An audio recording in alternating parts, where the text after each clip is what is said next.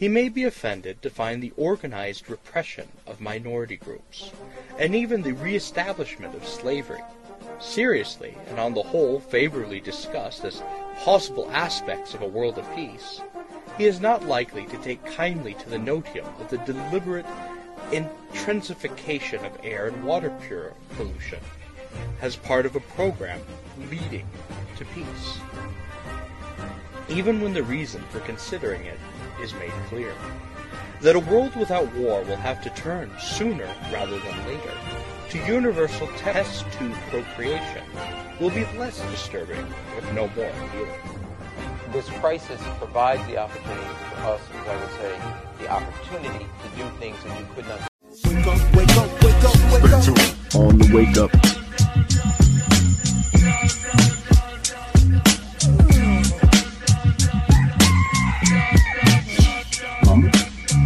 Gonna wake up the rest of the bitches. Wake your punk ass up.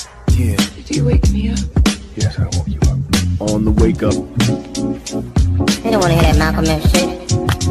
Man, yes they do. They need that shit. Now we give them a little something called a stay woke up. On the wake up. Wake up! Wake up! We paying for water and shit.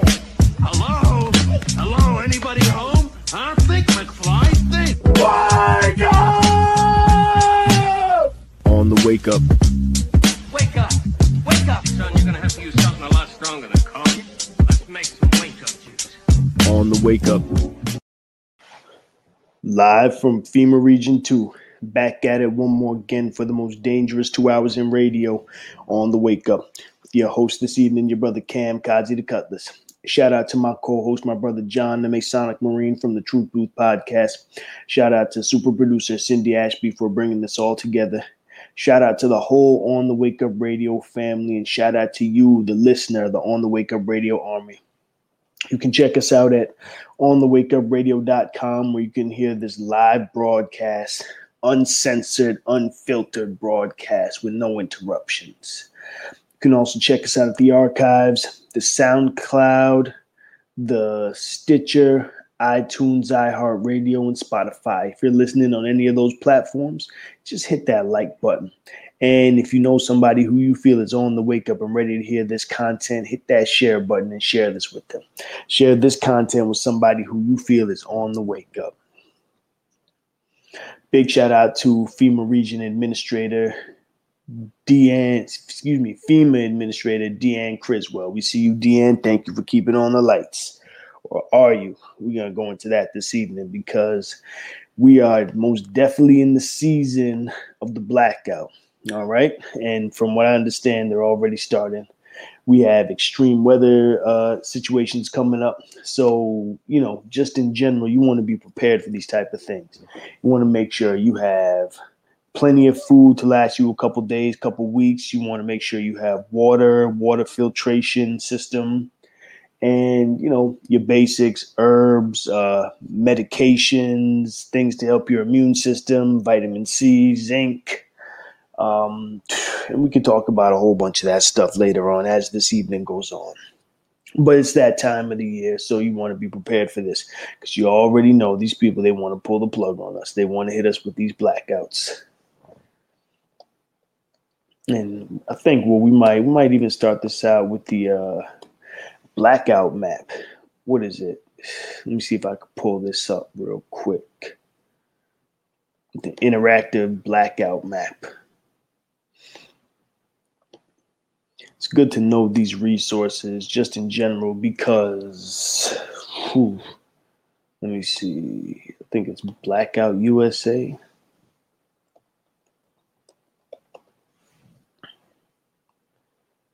Because we won't always we won't always hear what's going on around the country per se when it comes to blackouts and different emergency types of situations. So it's always good to have different resources at your hands just so you can, you know, kind of uh, keep up this for yourself. Oh, peace, Mr. Eastland. Good to see you. Absolutely. So I'm just looking at this map. This is nat- nationaloutages.com. And uh, looking looking pretty civil right now, but I'm seeing some stuff in the Midwest. Where we at? This is Meade County. There's some stuff down towards Texas, couple blackouts down there, Lynn County. But it's looking pretty light so far. But let me see if I zoom in, anything comes up. No, I think we're looking good so far right now in the U.S. But you know, even with this last um, with this last set of storms that we had um, last week in New York City, there were some blackouts. And if you're not ready for something like that, then it could easily catch you off guard.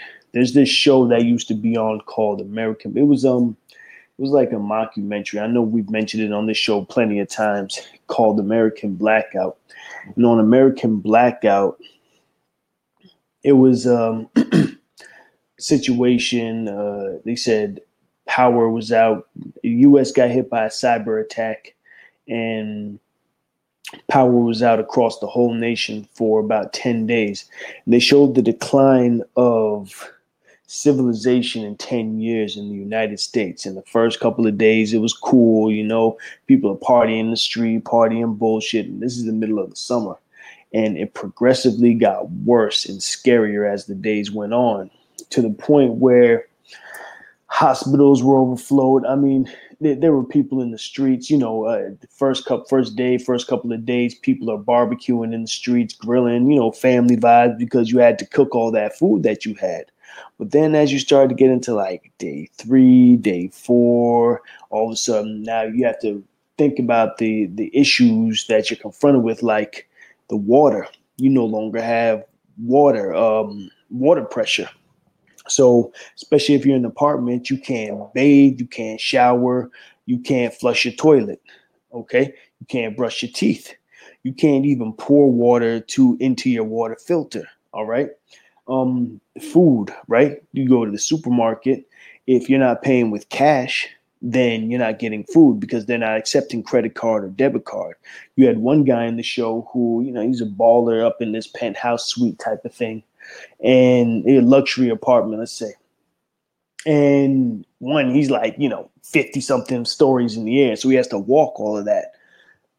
But two, he goes down to the corner store to get a, a, a, jug of water, and people are fighting over the water now at this point. And he says, you know, people people are bidding for it, forty dollars, twenty dollars, forty dollars. He's like, I'll give you a hundred dollars for that water. Guys like bet, taken and the guy goes to give him a credit card and he looks at it he looks at the credit card crazy like what are you going to do with this there's no power idiot so now this man who thinks he has all this money can't get water water because he's using a credit card to pay for it okay and that's why it's always good to have cash on hand just in case as far as things stand right now in this modern day economy in this world it's good to have enough cash on hand just in case you need to purchase the things you need to purchase okay another thing in this. I mean, even the food, the food lines and the food riots were crazy because uh, in one part, dude had ended up having to beat another man's head in with a can of peaches just to save his life. Because this man was, you know, this man was out in the streets and you know he was looking for food for his family. And he said listen buddy um you're gonna have to give up those peaches. I need to feed my family. And what happened? They got into a scuffle, and this man, this father, ended up getting his head beat in by a can of peaches. Probably died right there. His family's probably wondering what happened to him, and they will never know, or they won't know for a long time because there's no power, there's no, you know, emergency services. They're uh, they're they're, they're overoccupied. They, they they don't have enough resources to tend to all the emergency situations. They they're dealing with small situations and they're dealing with emergencies in this type of environment. Okay. So that's one person. That's why we always tell people, listen, when shit hits the fan, don't you be one of those people out in the streets standing in food lines and ration lines and all that. Get your shit now so that you don't have to worry about it later people think, you know, people for the longest time told me, oh, you're crazy, you're a conspiracy theorist, you're a prepper, all this. Uh, they always have creative names for people like us. But then when a situation actually goes down, that's when they see whether they want to admit it or not. Okay. I remember last year when this pandemic thing first started, I remember the masks. And we talked about this on the show too. There was um there was a run on the masks. And you know, as soon as I heard there was some kind of pandemic shit going on, I said, let me just go get some masks, you know? And by this time, people had gone to the CVS's and the pharmacies, bought up all the masks. So me being the man I am, I said, okay, let me go over to Home Depot. Again, I got me masks. I mean, the, at that point, the racks were still filled with masks because most people didn't think to go to Home Depot to get masks. Okay. I just bought a couple. I said, oh, I'll get a couple. We'll be good. I'll get some more later. Right. That was my mistake. When I came back, maybe a couple, week or two later, every fucking thing was gone. The the wall raided. Every type of mask, every type of respirator was gone at that point because people got savvy. Okay, I talked to the people over there. I said, when you know when the when the mask coming in, he said as soon as the pallets touch down, people are buying them up by the pallet. Okay, I talked to the dude over at CVS at, at the CVS near me, and he told me that a dude had come in and purchased all of the masks as soon as they touched down. Like, how did these motherfuckers know when the masks were touching down in the first place? And then they purchased them all. So they, they people were hoarding masks because they heard that this might save them from this pandemic or this pandemic okay? That's how quickly it can happen okay? Now like i said i was lucky to be able to go get mine at the home depot because i knew that you could get them at home depot. But clearly the average person didn't know because at that point they people were already hoarding masks. And when i went to the home depot there was still uh, an end cap at, at that, full of masks. So people hadn't caught on to that part just yet. But once they caught on to that, it was a wrap. Couldn't find masks in the city for a long time. And you know, we found out that some Khazarians eh, were, you know, they had bought them up in the millions and were doing all kind of price gouging, and the and the feds raided them. And mysteriously after that raid, the masks returned. But you have to remember that in a situation like that, and one thing that taught me is that in a situation like that, there are definitely people with more resources who are able to access more resources than me. Okay. And I know I'm pretty resourceful, but to see how that went down, to see that not only were did did these people have the money to get what they needed, but they had the money to pay off the right people so that they could be there and buy up these pallets of masks as soon as they touched ground, as soon as they touched down. It's not like the Home Depots were letting people know when these masks were touching down, but I bet you they had they somebody got their palms greased for it bet you somebody said, hey, listen, I'll slip you a hundred dollars, two hundred, thousand dollars, whatever it is. But you give me a call when you know these masks are touching down. When these pallets of masks are touching down. And these pallets were out the door by the time they touched down. So, you know, it that that's one thing that was definitely a teachable teachable moment for me teachable situation with this even with this pandemic as you know because i think you can never be prepared enough for when these situations happen. You can be prepared, but there's always going to be something that you may have overlooked or something that you just didn't anticipate, you know, the unknown unknown.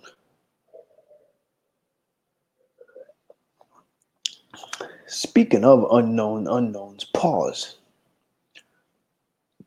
If I'm not mistaken, hold on what's this guy's name? Where are my manners, ladies and gentlemen? Um, because this son of a bitch has now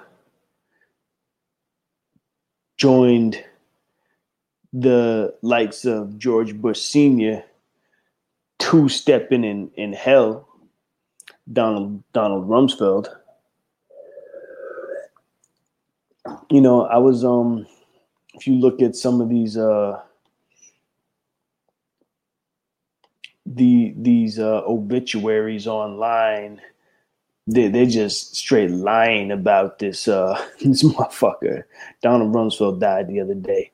For my young bucks who may not know who he is, it's all right. It's not even worth it. Don't even don't even worry about it. But Donald Rumsfeld, look at this. This is from Yahoo News. Remembering Donald Rumsfeld, a respected and admired leader, leader who simply stayed too long. What? A respected and admired leader? Like that's how you describe this motherfucker? Mr. Eastland. That's right, 910. September 10th, 2001. September 10th, 2001, Donald Rumsfeld announced to the world in front of the Pentagon that they had mismanaged $2.3 trillion. And he said that the Pentagon, he said the enemy is the Pentagon bureaucracy. The enemy is the Pentagon bureaucracy. And he stood in front of us and told us that $2.3 trillion had magically vanished into thin air from the Pentagon. But don't worry because they have a team of auditors who are going to be working night and day to figure out where this money went. And these auditors were positioned in these nice refurbished wing of the Pentagon that was uh that, that was being renovated. And the next day, when 9 11 happened, this is the area that got hit by a plane. and the auditors got killed. And everybody forgot about the $2.3 trillion that the Pentagon lost. Now, this was at a time, I know that sounds like chicken feed right now, but this was in a time when a trillion dollars was still a lot of money in America. Shit, a billion dollars was still a lot of money in America. Now we talk so casually about billionaires, we forget that a lot of people like me and my around my age, I'm 39. A lot of people around my age came from a time when millionaires had a lot of money, right? And billionaires was, you know, damn near unheard of. But now you're talking about $2.3 trillion. Okay. I almost wrote an obituary for this motherfucker, but I didn't care that much. But it would go something like this. uh, Donald Rumsfeld, he was a neocon. The neocons, since you know the last probably 50, 60 years, have been working in the shadows to, you know, they've been from running drugs to running guns to, you know, they're the so called oil guys, right? Big oil, big business, all this. Basically, the gangsters who have been in the shadows for so long. And then somewhere around 2001, they orchestrated a coup installing the son of one of the main neocon Don Dadas, who would be George Bush Sr. They installed his son as the president, completely stole that election, cleverly stole that election. I mean, we had in Florida, we had the hanging Chads. You know, George Bush Jr.'s brother, Jeb, Jeb Bush, was the governor of Florida at the time. One of his brothers, I think he, I don't know how many brothers this motherfucker has, but one of his brothers, I believe, uh, was he dealing with the voting machines? I don't know. There's a whole bunch of fuckery going on, okay? But they did a lot to get George Bush Jr. into office in 2001. And that was like the neocons coming out of the shadows, okay? That was them really coming onto the scene. And yes, Hillary Clinton was a neocon too. Don't get it fucked up because they go across political lines, all right? You had people like It was the George Bush Sr., the George Bush Jr., the Richard Armitage, the Donald Rumsfeld, the Michael Bolton, the Dick Cheney, the um, who's this guy? Fucking Scooter Scooter Libby, the motherfucker that got locked up and let out. Um, who's it? it is it Perle? Richard Perle? There's a whole lot of them, a whole lot of these motherfuckers, man. They were bad, bad news, bad news. Um, Mr. Eastland said, My dad still thinks that bin Laden was the mastermind of 9 11 and he was executed and dumped at sea. And the Fox CNN blue red narrative overall. It's amazing to me that the majority of people do. Yeah. Um, yeah, people still believe that mythology and they, they call people who believe differently conspiracy theorists. And I, you know, I hate to go back on like old shit, but you know, the conspiracy theorist is a term that was created for anybody who questions the official narrative. Okay, I know we mention that all the time. Enough people have said that, but it, you know, it's like um, it's like any propaganda. Like you have to repeat it sometimes over and over for it to sink in with people, and eventually to sink in and become a part of the regular conversation. So yeah, I know on this show we do repeat things, but it's all for a purpose. Excuse me. So Donald Rumsfeld's dead. Big fucking deal. That doesn't that damn near means nothing to me because the policies are still gonna continue and you know, Craig B. Hulet calls it the hydra of carnage, where if you cut off one head, then another head pops off. If you cut off the the uh, Federal Reserve, then the IMF is going to pop off. You uh, cut off the IMF, the Bank of International Settlements is going to pop up. You cut off the E, the UN, and the the World Health Organization is going to pop up. There's you know there's no getting rid of these motherfuckers. It doesn't work like that. I'm sure if you broke it down philosophically, I'm sure there's a philosophical way to deal with it um, right, thank you, the Leviathan, but I'm not exactly sure what that is, right? Because how did they deal with the Hydra in Greek mythology? That was when this guy, I guess it was Perseus, right, had to come with the head of Medusa, and he had to show it to the Hydra, and then the fucking Hydra turned to stone, and that was it, right? You couldn't just chop off one head because the heads kept popping back up. But once you turned it to stone, then it died. So if you could find an, an, an analogy like that that actually can be applied to real life, yo, send it our way. Just slide it in my DM, and maybe we can make something happen. Because other than that, we we are dealing with a beast. We're dealing with a beast that I, I think most people don't realize the nature of it at this point. Now, listen, um, tune in to onthewakeupradio.com. We're going to be talking about some hot shit tonight. You know how it goes. I already see the censorship is starting. All right. Um, people getting kicked off the feed and all that good stuff. Listen, this is what we always say. You you got to go to onthewakeupradio.com. You can tune in there. You can listen on the live stream. You can keep the live stream on, but tune in on onthewakeupradio.com. That way you can be over there with no interference because they're all, they're going to start to interfere with this conversation. You already know. This is how we're starting it off tonight.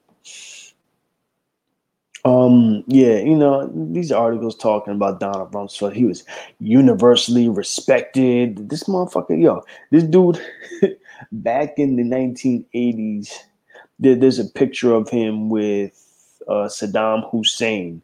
This is when the U.S. gave Saddam Hussein, you know, the weapons that they said, the weapons of mass destruction that they said Saddam Hussein had. Yeah, it was the U.S. that gave them to him back in the 1980s, the, the gas weapons that he used to uh, gas the Kurds. And those were given to him by the U.S. But when it came time for the U.S. to invade Iraq, then all of a sudden he was the enemy. Now, from what I understand, Saddam had destroyed those weapons and he had had UN inspectors in there and everything. And the problem was that when the UN inspectors came, there were US intelligence agents in there and they were putting cameras and all kind of shit around Saddam's facilities. So they had to kick them out. So when they kicked them out, that's why they kicked them out. That's the part of history they don't tell anybody. They just say, oh, Saddam kicked out UN weapons inspectors. It didn't really go down like that. But people don't care about the truth. The title of this program tonight is called The Future of War. And if you listen to the ad, it's a clip from the report from Iron Mountain. The report from Iron Mountain was published in 1967. Um, I know the uh, came out who actually wrote it, but it was written by a John Doe at the time, someone who couldn't disclose their name. And the thing with the report from Iron Iron Mountain is that it was basically laying out the scenario for for how to create peace, right? It's the report from Iron Mountain on the possibility and desirability of peace. And the thing, one one big thing in the uh, the report is that they realize, or they in their under their philosophy, war is necessary. War is as human as breathing, and war is a way of basically stomping out the weak so that the strong can thrive. And you know, they believe that it's a part of human nature. And so they say in order to establish peace, peace isn't necessarily what you might think of peace. Like they when they think of world peace, when I say they, I'm gonna say these global elites. When they think of world peace, they think of subduing the masses and disarming the masses and them being the only ones with weapons and the ability to impose their version of peace onto the rest of the world. That's how they view world peace. So it's a little bit different than we might see it. Stability, the same type of thing. Stability to them is not necessarily, you know, everybody benefiting from the resources in their land or everybody having stable economies. Like that that's not necessarily what they view as stability. Stability to them is again them dominating geopolitics and the rest of the world basically being a, a form of subject to them. So that's what the report from Iron Mountain talks about. And one thing that's really important in this report is the idea that they're going to have to destroy the um, natural environment in order to convince people that something needs to be done. That's the old problem reaction solution solution, the Hegelian dialectic. Problem reaction solution. So they're going to create the problem by destroying the environment. Then the people are going to beg for a solution. The people are going to react and beg for, for the governments to do something. They're going to come in with the solution. The solution is going to be the Agenda 21, Agenda 2030, Agenda 2050, the complete lockdown of human civilization. And we got a peak of that with this pandemic, right? Because we saw the the the, the lockdowns, the global lockdown for the first time ever, right? Let me see if I could pull up an article real quick. Hmm. Let me see if I can find an article real quick. We'll go. So this is from Principia Scientific International. I don't know who that is, but let's see what they're talking about. Published May 24th, 2021. Headline Climate lockdowns are coming to save the planet, in quotes. It was only a matter of time. Because of the people's capitulation to the global pandemic narrative, the door has been opened for extreme green fascism. By allowing governments to take unprecedented powers in imposing mandatory COVID lockdowns, the people have unknowingly stepped into a green trap laid by the technocrats at the World Economic Forum and environmental activists like Greta Thunberg. Ooh, I like the sound of this already. Under a climate lockdown regime, governments will be restricting freedom of movement, the use of privately owned vehicles, electricity, and heating consumption, as well as banning the consumption of red meat and imposing extreme green energy saving measures. The Ingraham Angle host Laura Ingraham blasts the radical climatists for continued mindless COVID fear mongering in preparation for the coming climate lockdowns. I'm not going to watch that right now. I'm looking for the action. I'm looking for the actual articles talking about it because now this is the propaganda that's being spun around right now. We always tell you on this program, peep the propaganda, folks, because if you look at what the news is repeating to us and what you see in movies and television shows, you can get a good idea of what's coming on, coming, you know, down the line. That's how I I knew that a pandemic was eventually coming. Because if you look at the propaganda, it was just so clear that they wanted a pandemic. They wanted a pandemic. They wanted to lock down this planet, and they were playing with different scenarios. I mean, if you look at the movie Contagion, if you ever see that movie, the, the, the movie Contagion is like uh, a beta test example of what we're experiencing today, where you had this virus, nobody knows where it came from, started somewhere in Asia some shit like that, right? Came over, spread all across the world. They locked down the country. There were quarantines, they, except for that. And in contagion, they locked it down the real way. They either they weren't able to do that in the U.S. or they didn't do it in the U.S. But in the movie Contagion, they locked that bitch down for real. And they, in the end of the movie, you see where the actual lockdown began, where excuse me, when the actual pandemic began, the, the, the virus began. It was it was a bats to shit.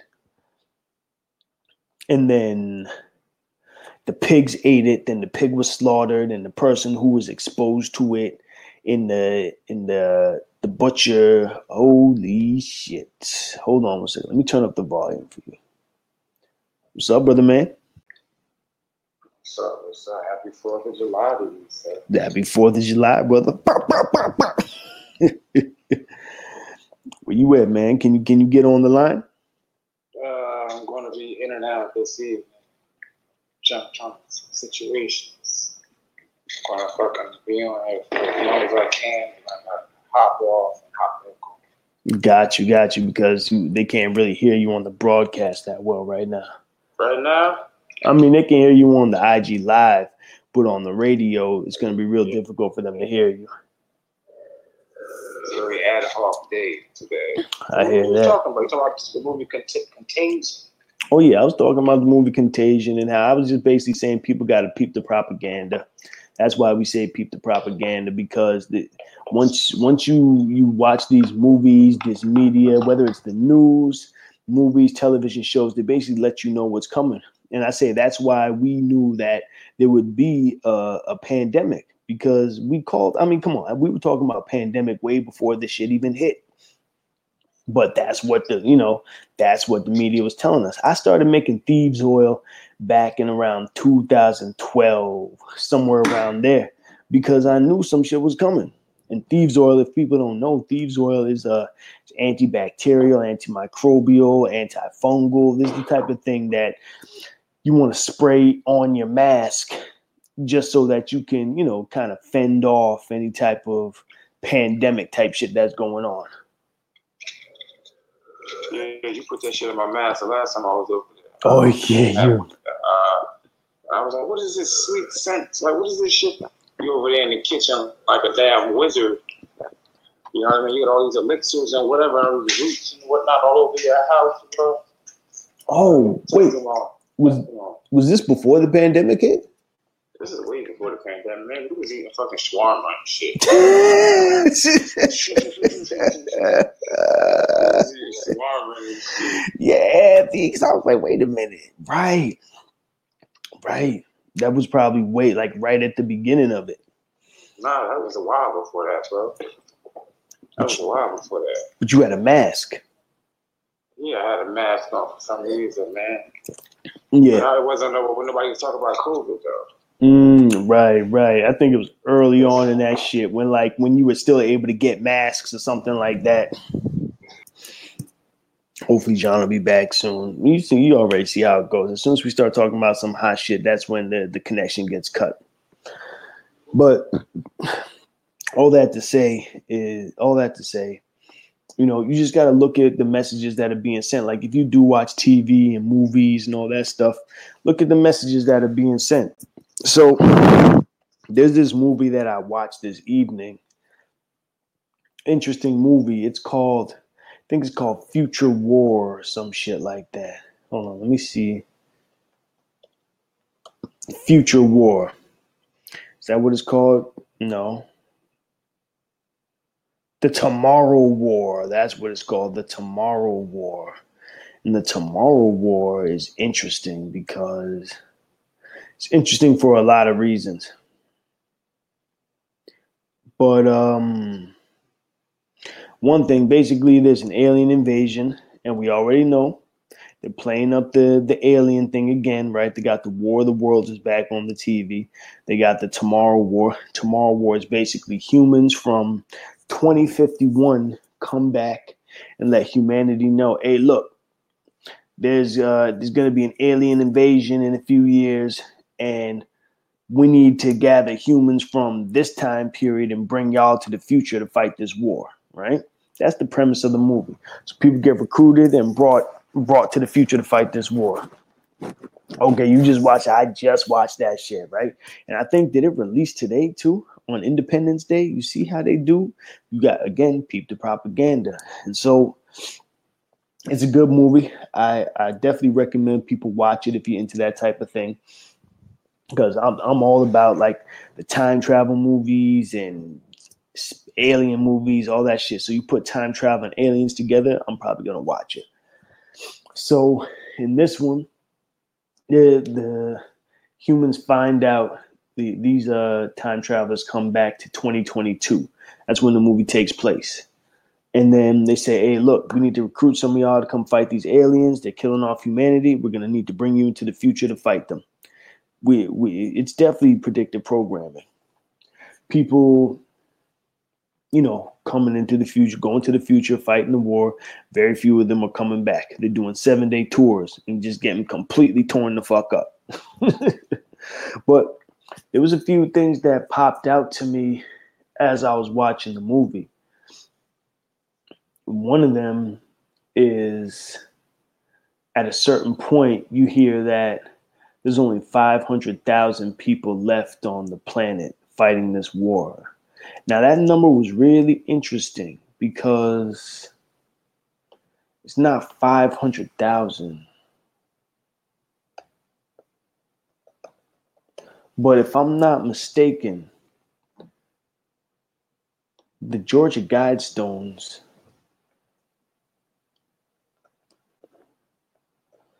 said to uh, to maintain a population under 500 million people. And so, even though it's not the exact same number, it still popped out to me like, okay, motherfuckers, I see what y'all are doing, you know?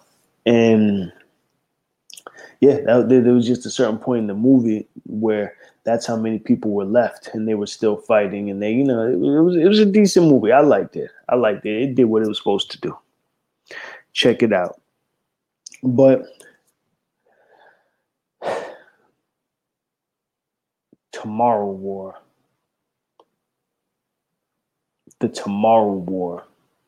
So there's um y'all can go on YouTube if the videos are still there. And there are videos talking about the future of war 2025. And from the conversation, you have generals and policymakers from all over the world, Australia, the United States. And as they're having these conversations, it you get the feeling that they're planning some kind of big engagement, military engagement for the year 2025. Okay? 2025. They act as if the 2025 war has already been planned. That that's the way the conversation sounds. I know it sounds crazy, but that's the way the conversation sounds between these people as if the 2025 war it's they're just getting ready for it. Like they're going to wait until that year to engage in the next big war.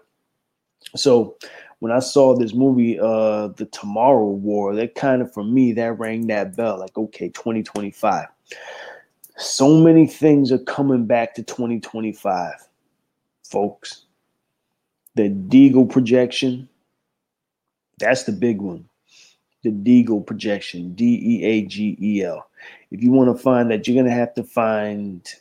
Um, you're basically gonna have to find the Deagle projection that was uh, forecasted or the Deagle forecast from 2015. Deagle, from what, I understand, it's some kind of it's not a defense contractor, but they they deal with a lot of defense contractors and and you know they, they're numbers guys. Like they put numbers together, they put projections together for for um, kind of geopolitical geopolitical moves. Um, as far as I can see, they're they're re- they're pretty official. But then they had this creepy ass prediction in 2015 that they said in 2025 the U.S. would essentially have 80% fewer people, and you know even then 10 years ago you're like okay that's a while away but now that shit is like four years away and you know, you would wonder how they something like that would happen. But in light of this COVID, not just the COVID, but even the vaccination, you're like, okay, I can see how that may happen, you know. Um four years from now,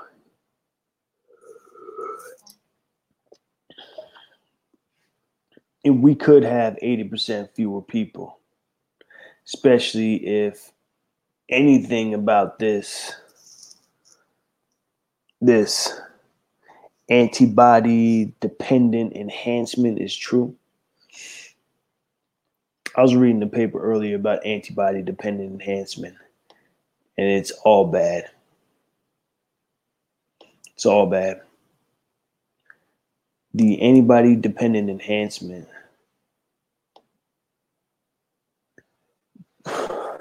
basically it's from what I understand so far the antibodies that are being created by these shots we're not even going to call them vaccines we're going to call them shots. The antibodies that are being created by these shots they aren't terminating antibodies and they attach to they attach to the virions. That's the virus and the shell the protein shell. And they basically bring them into the macrophages and infect the macrophages. The macrophages are part of your uh, immune system. Those are your stationary white blood cells and so now they bring them into the in, into the macrophages and infect them. So that's like, I mean, it almost reminds me of like HIV or or you know an autoimmune disease where now your immune system is going to be attacking your body. Okay? And that's what's, you know, certain certain doctors are are warning of that the uh, antibody dependent enhancement is what ultimately could start killing people in the next few years. So, you know, th- this Deagle report, it makes more sense now in light of what's going on in this country now. I- I'm looking to see if I can pull this up because you're not going to see these population numbers on on the Deagle website right now you have to go back and find the old projections.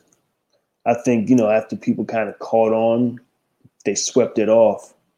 But it was there for a while and it changed. You know, it went from 60 something percent and 80 something percent, you know. So right now the population is 333 million people approximately in the United States, according to this Deagle.com. But according to those reports that were coming out, you know, 10, oh, uh, excuse me, six years ago now, it was at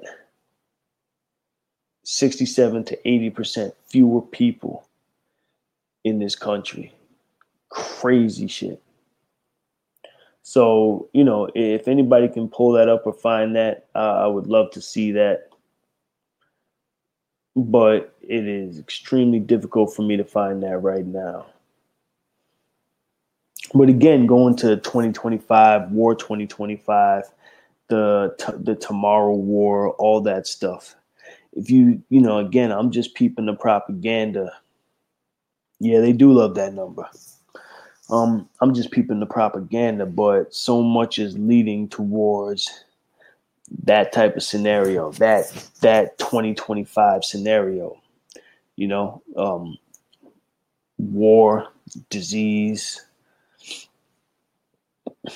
depopulation. I hope I'm wrong. I hope I'm wrong. Try, believe me, I hope I'm wrong. But that's what it's looking like right now.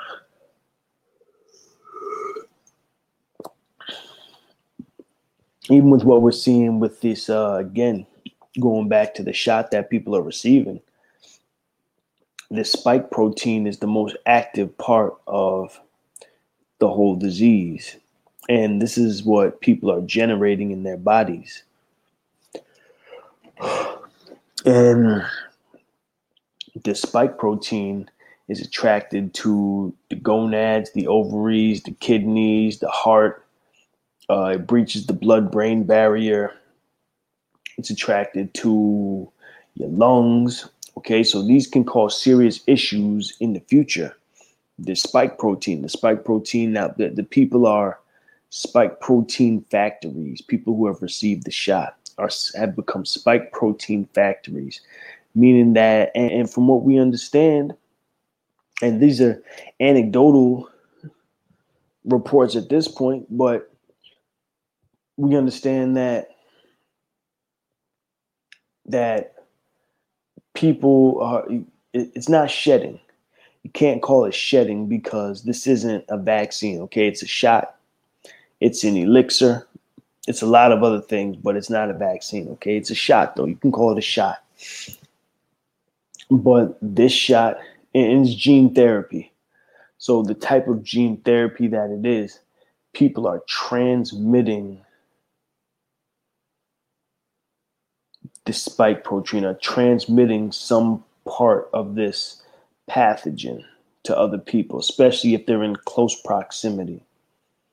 So that's where you're hearing the the anecdotes about women having um, several periods in one in one cycle, excessive bleeding, post postmenopausal women having uh, postmenopausal women having periods, premenopausal girls, babies having periods. Okay.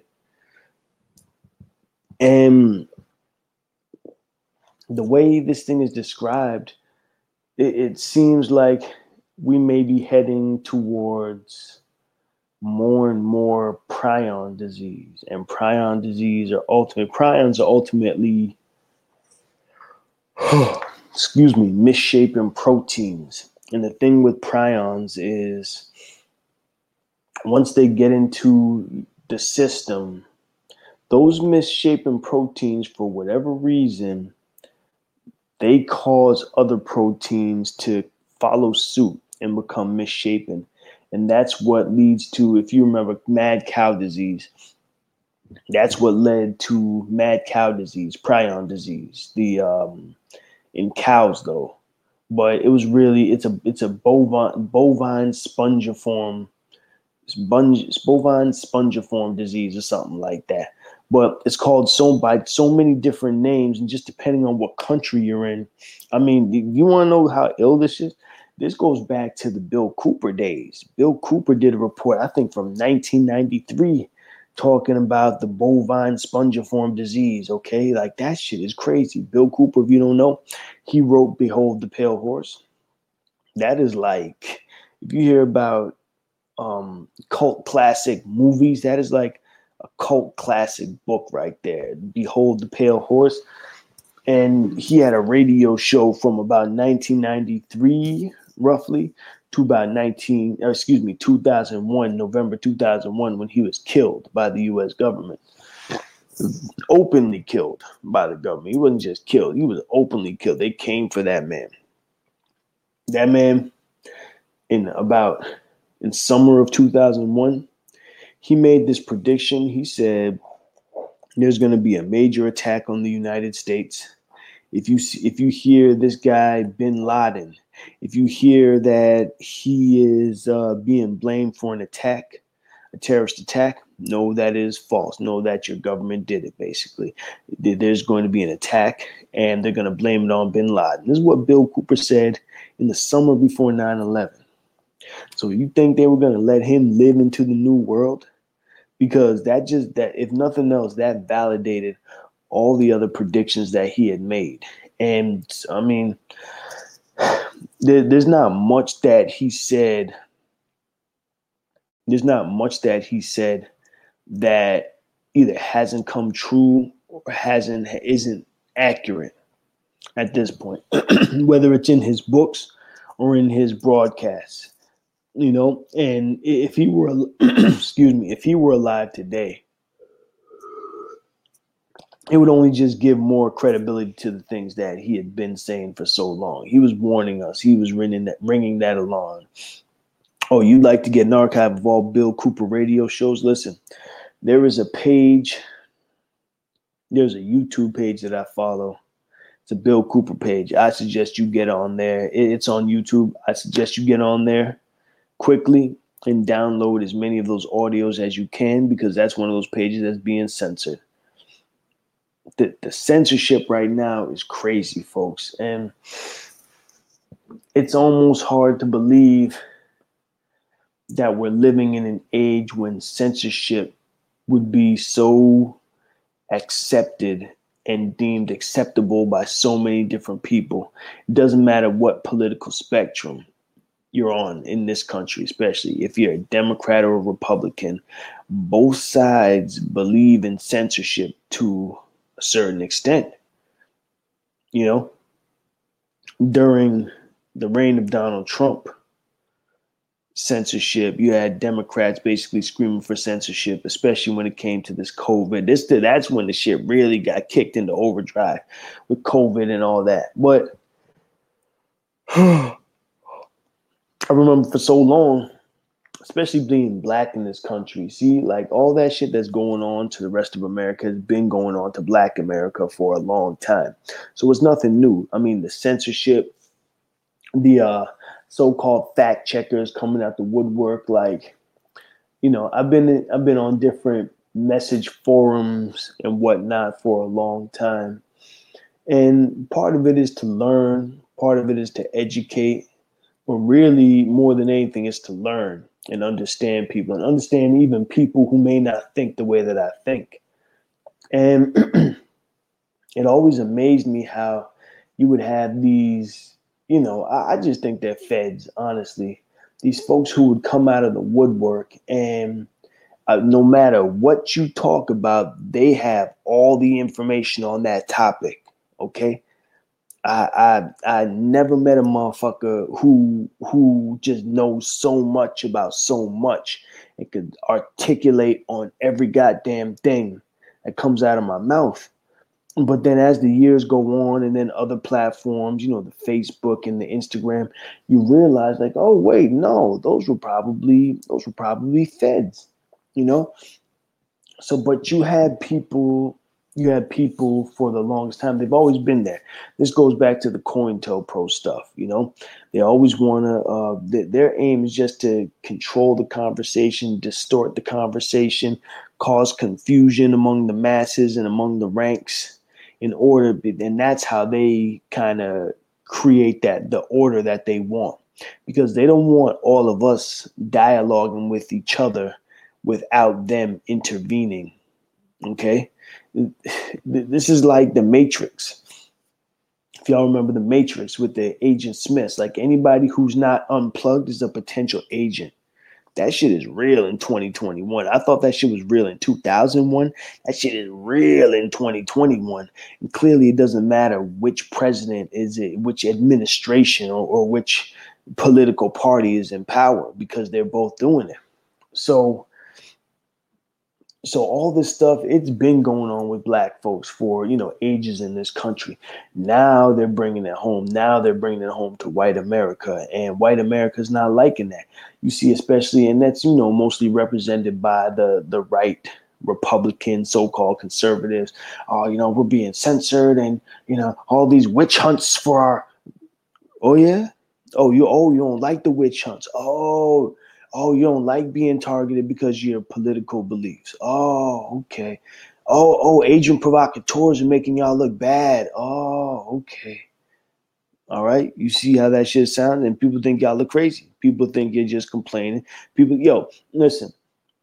Yes, I think it is known by now that white men, especially, are being targeted as the new terrorists. I know it feels shitty, but welcome to the club, motherfuckers.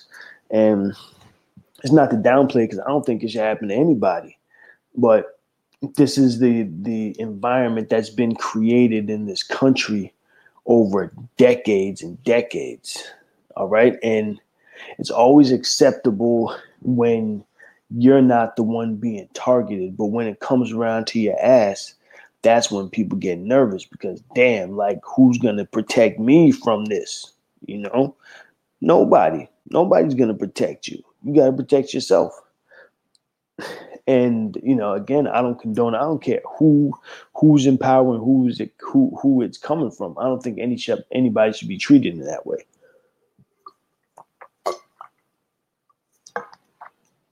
Because injustice somewhere is injustice. What is it? Injustice anywhere is injustice everywhere. However, that quote goes, and that's real. That's real.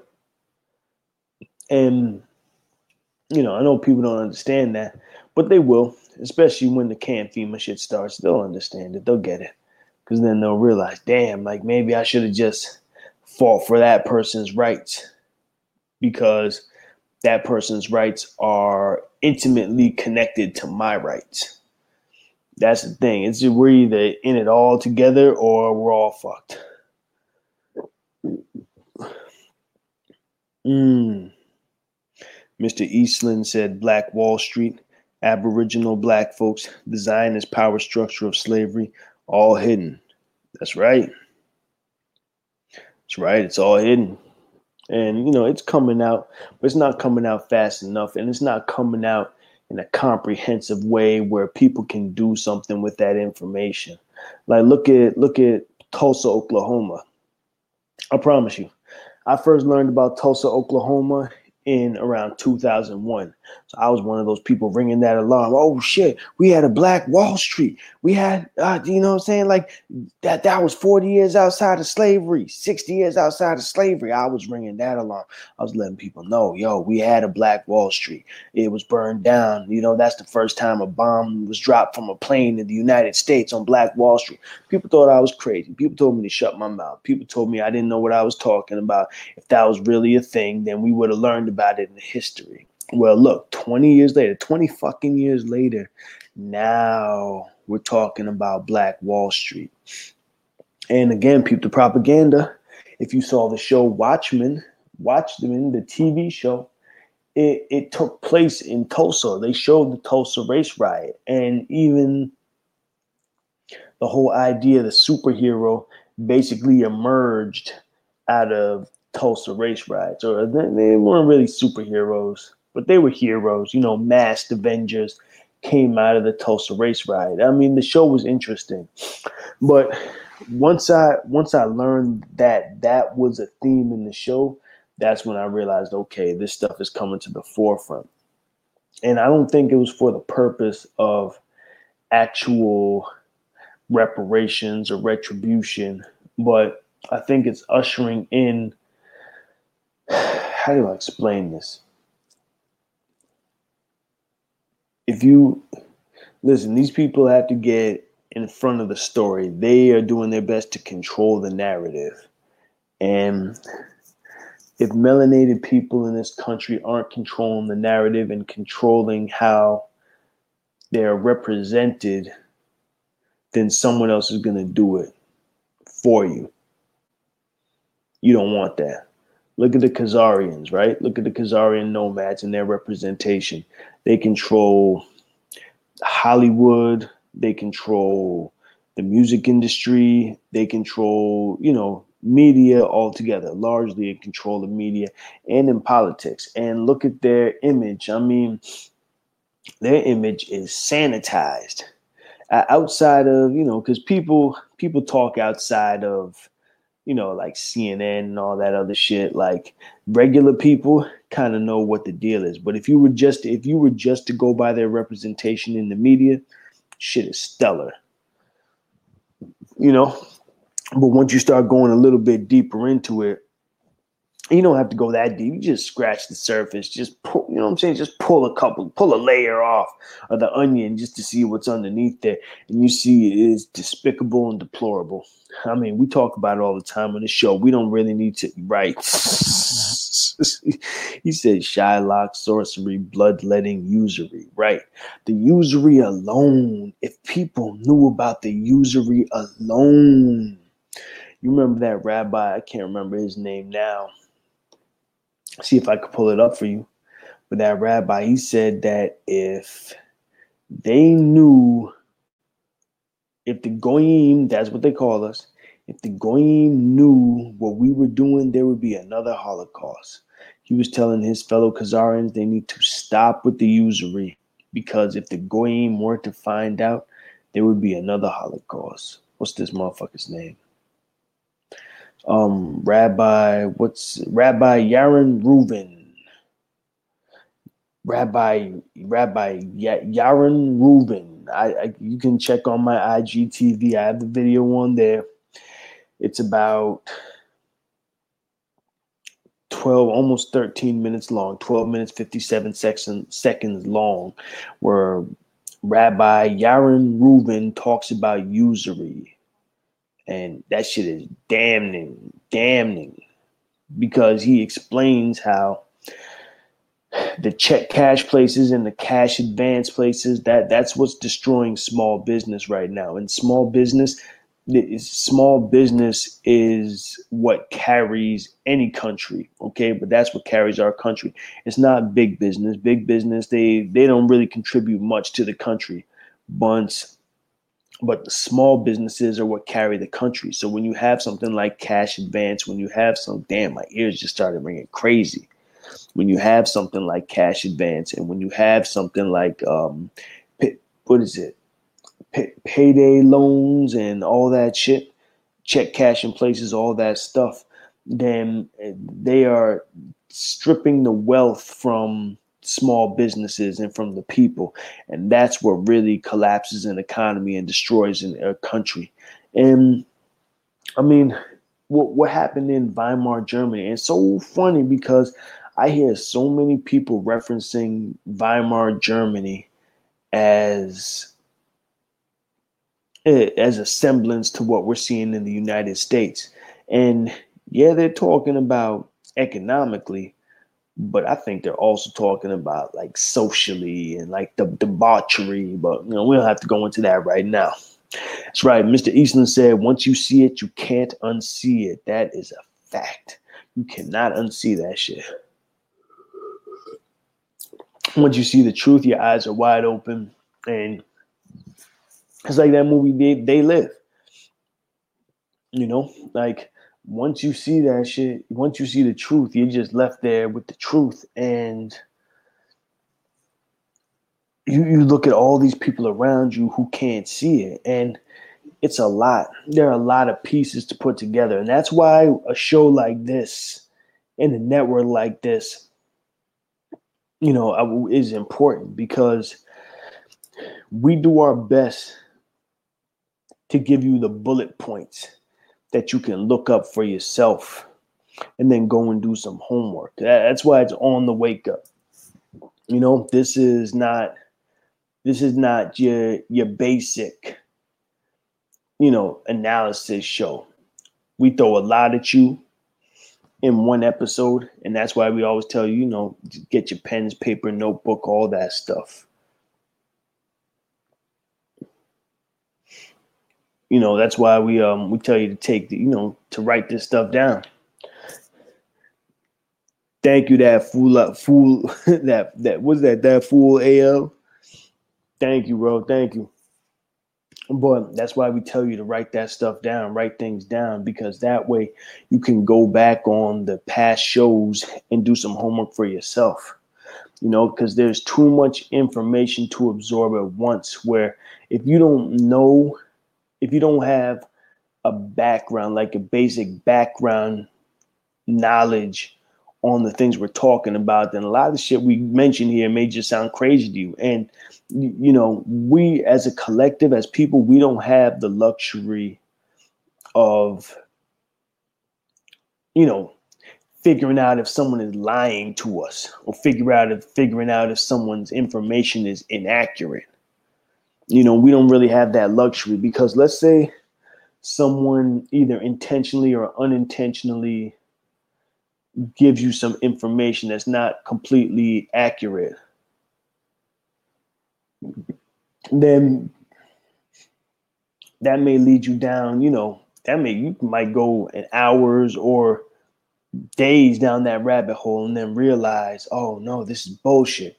I just wasted all that time on bullshit. So we do our best to give you that information that you know you can do your cross referencing and find out very quickly okay there's something to this and go deeper. Like i can't tell you so many people send me information on a regular basis and i take the time to go over it. We all take the time to go over it. And yo i'm going down some wild rabbit holes but it all comes down to like what's your baseline information you know what do you know? What do you think you know? What don't you know? And is what you're learning, does it fall into what you understand as truth? There is a concerted effort to take out the United States. Listen, I always said I've got my beefs with this country, but especially since I live here, I don't really want it to just collapse. If that's what's going to happen, that's what's going to happen. I understand, and I'm with the shits. But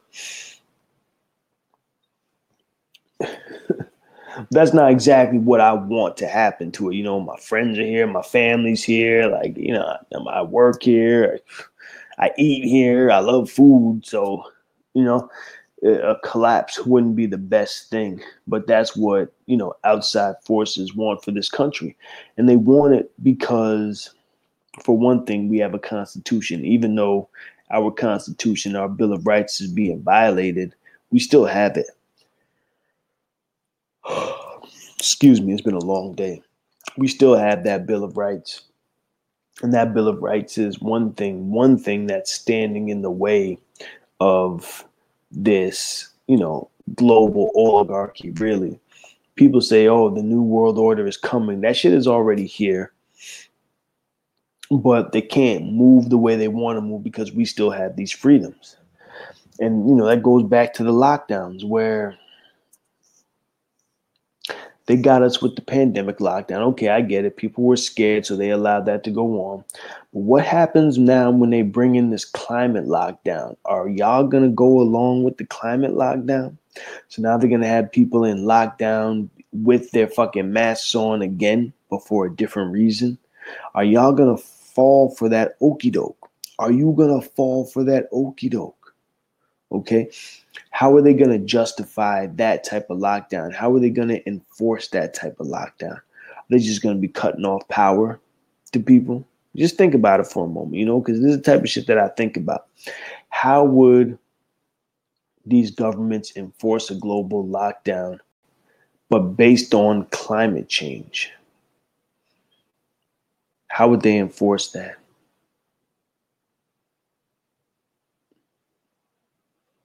Cut off power, intentionally cut off power, create some kind of climate catastrophe because they, you know, they're doing the weather control,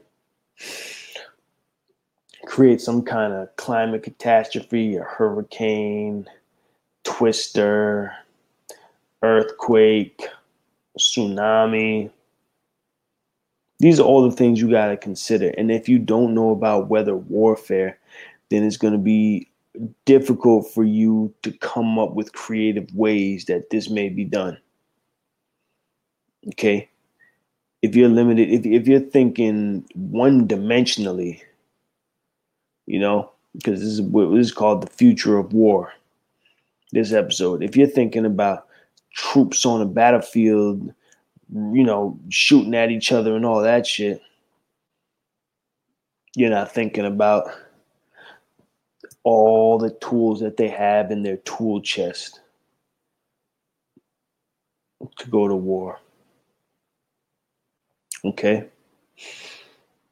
Mm, this is why I encourage people to read The Art of War too, because several times a year, because if you if you read The Art of War, then you see very clearly that the United States is violating the art of war. It makes you think they're not really trying to win a war at all. And they know they're doing it. It's not like they're ignorant. These are some of the best military minds in the world in history. So they know exactly what they're doing. You know, they're letting foreign foreign armies basically invade this country. Different foreign armies too. You have Russians, you have Chinese, you have I know there's some South Americans, you have people from all over the fucking world coming to this country and positioning themselves strategically throughout this country and around this country in Mexico and Canada. And just waiting just waiting, you know, but they're there for sure. They're there for sure.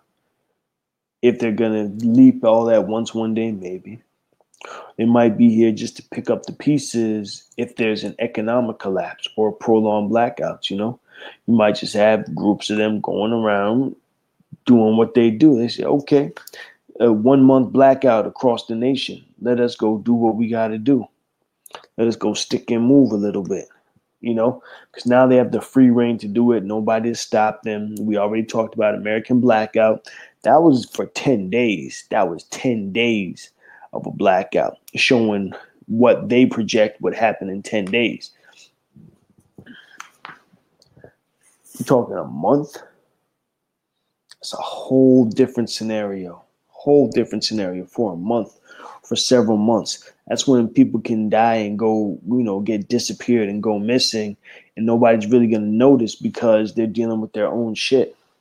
I mean, even in a shit hits the fan situation, let's say you do have all the supplies that you need and you can ride out for a month with the supplies you have, right? What happens when you're cooking and that shit smells good? You're the only one three miles who's cooking that good shit. And then you have people whose stomachs are touching their backs, right? And they smell that good food wafting through the air. They're downwind. They just catch that shit on the breeze. It's gonna be like in the cartoons where they just it's floating towards where the fuck you're at. Because you you decided to cook something with onions and peppers in it and garlic in it in the middle of a shit hits the fan situation. You know, these are the things that most people aren't thinking about. But future war, you know, the future of war. The, the, you have to think multi-dimensionally about these conflicts that we're in just for your own safety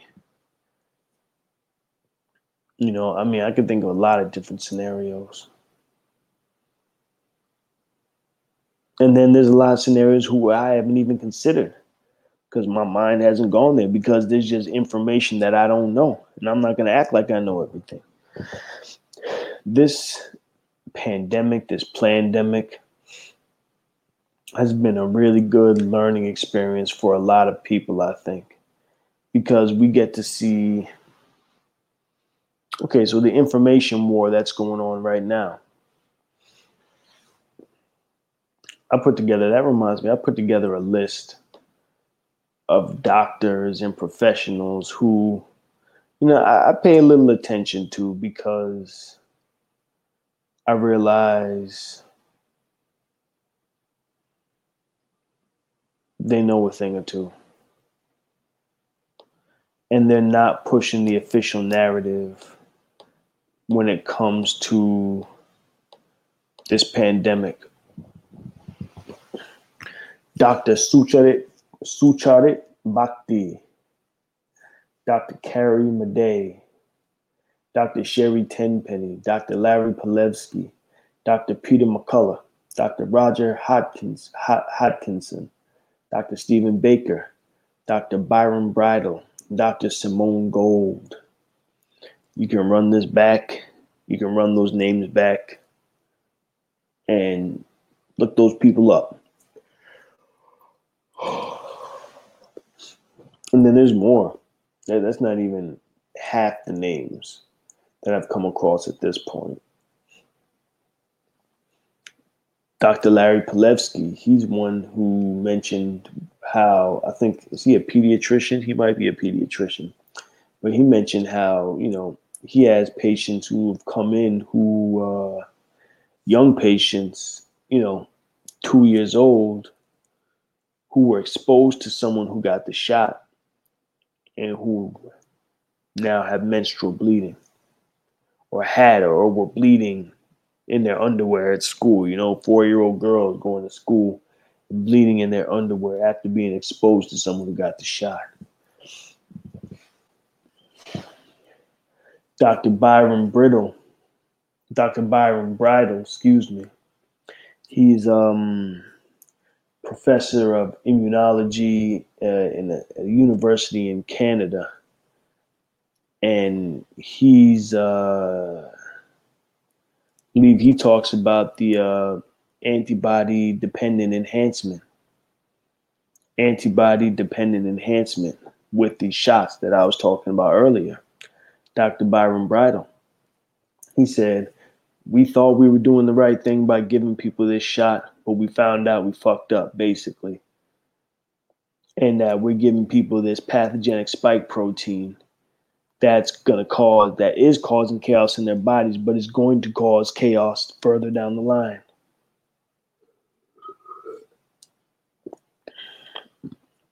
Dr. Roger Hodkinson, can't remember his uh, credentials.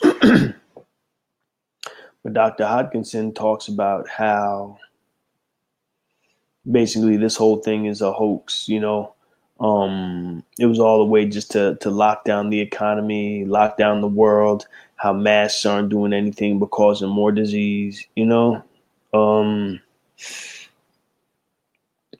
so Dr. Sherry Tenpenny, she's one of the leading experts on vaccine injury. Dr. Carrie Madej, she's a beast and she's getting a lot of publicity right now since the beginning of this pandemic. Dr. Madej, M A D E J, if you can find any content from her, because she talks about, especially with this um, this hydrogel.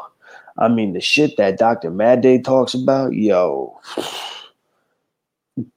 She explains how the hydrogel the hydrogel is basically what's what's in these shots and what's holding everything together. Now the hydrogel is uh it's nano what is it? Nanolipid something. Nano nanolipids. Nanolipids that are used to basically bind to your cells and help your cells to integrate with different materials and communicate. But the, these nanolipids, this hydrogel, basically it's like a, a self-replicating uh, nanolipid layer in your body. It just keeps growing, and ultimately, it's going to help humans to communicate, human bodies to communicate with machines. Peace, peace. I see you. It's going to help human bodies to communicate with machines, or better yet, machines to communicate with human bodies because the future of these vaccines is that they want to be able to okay so let's say you have a substance in your body. They want to be able to, uh, you know, type in some commands on a computer, send that to your body, and your body then go and produce the substance that it's been programmed to produce. You get one thing put in you, and forever, okay, let's say we're going to give you some Advil. You just put in a little, you know, type in Advil. It could even come down to you having an app on your phone where you say, okay, I'm gonna need some Advil today. I'm gonna need some painkiller, and you type that into the app on your phone, sends a signal to what's in your arm, and it creates it in your body. Painkiller, okay, where your where your doctor can now um, type in a couple commands onto the computer, send your body a signal, and produce that antibody or that vaccine in your body. So this is like the level that they're heading with it.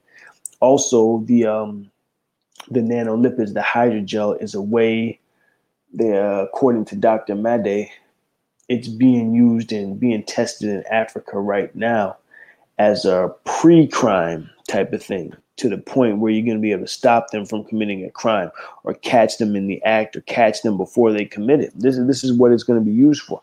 And once it's perfected in Africa, you already know they're going to roll it out to the rest of the world. So, you know, it, again, th- this is the fu- the future of war. So, if you're thinking about soldiers on a battlefield duking it out, shooting at each other, then you're not thinking correctly about how this thing might go down. Okay, we're at war right now. Human body is like a dumping ground for these major multinational corporations. They have byproducts that they legally can't dump as waste. You know, there's enough Superfund sites out there as it is, but they can't dump this stuff as waste. So what do they do? They put it back into us. You know, the, these chemical additives that they're putting into our food products. I'm not even calling it food. They put into our food products. These things are highly toxic. And so they're basically using our bodies or using human bodies to filter it out. They're killing people. They are creating permanent patients, medical patients, you know, even with the health insurance. They know the type of cancers that these things are going to create, and they have vested interest in the treatment. They have a vested interest in the cause and the cure. So they're going to feed you stuff that gives you cancer. And then with the other hand, they're to feed you something that kind of cures it. I don't even want to say it cures it because it doesn't cure it, but it treats it. They're to feed you what treats it. And they're to feed you what causes it. And that way they're making money off your motherfucking ass on both ends that's the type of world that we're living in right now. And that's why, you know, it, people, I mean, uh, all this stuff that we talk about comes down to having some basic knowledge on nutrition and really for yourself because you can't save everybody. But if you can save yourself, then that's one more person that the government doesn't have to look out for when shit hits the fan. Okay. You don't want to be in the line to go to Camp FEMA you want to be sitting at home at the very least looking out your window eating some shit with your weapons your food your water and water filtration.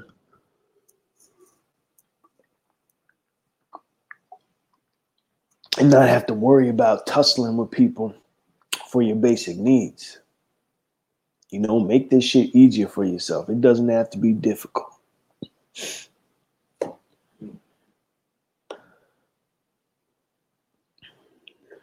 I'm looking at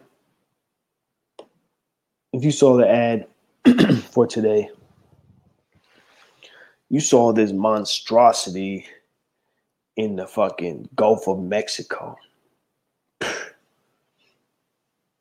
Yo, CBS News headline July 3rd, 2021. Burst pipeline causes bubbling, steaming eye of fire to emerge in the Gulf of Mexico. Someone sent that to me, and I thought it was a joke. I got thought it was. I knew. I just knew it had to be some new Lord of the Rings shit. the fucking Gulf of Mexico is on fire. The water is on fire. That shit is ridiculous. How is that possible? Right. That's the question. So, according to them, a, a natural gas. Well, let me just read the article. Let's see what they say, okay? Because I haven't even tuned into it, honestly. I saw that shit and I said, it's fuckery. That's all I know. So let's see what the article says. It seems like something that could only appear in a movie. Hmm. So we're in agreement. But on Friday, it was reality. The ocean was on fire. A gas leak west of Mexico's Yucatan Peninsula broke out of an underline, underwater pipeline, causing bright flames to appear to boil up to the Gulf of Mexico surface and create what many described as an eye of fire, quote unquote. Gas started leaking from the pipeline in the Campeche Sound at roughly 5:15 a.m. on Friday, according to a statement from the company that owns the pipeline, Pet- Petróleos Mexicanos, otherwise known as Pemex. Oh, look at this! Peep the propaganda. Ring of fire. An undersea gas pipeline ruptured in the Gulf of Mexico, sending infernal flames boiling to the surface in the Gulf waters. That's from Pick Twitter, whatever the fuck. Ring of Fire. That's what they called it. Ring of Fire, folks. I'm telling you, is this part of Operation Ring of Fire? To me, it looks like part of Operation Ring of Fire. And I'm gonna, I'm gonna, I'm gonna hold on. Because something else. Okay, but we're, we're going to come back to this in a minute. But we're going to go back to the article. Because if you look at the ad, I said I'm asking a question: Is this part of Ring of Fire, Operation Ring of Fire? Okay. Pemex, a state state-owned petroleum company, said in a statement that the incident was dealt with immediately after security protocols were activated and firefighting vessels were sent to deal with the incident. Normal operating conditions resumed around 10:45 a.m. on Friday, Pemex said, after interconnection valves were closed and the fire was extinguished. The company reported no injuries or evacuees and said that it will investigate what happened. Angel Carrizales, executive director of Mexico Security, Energy, and Environment Agency, wrote on Twitter that the pipeline did not generate a spill.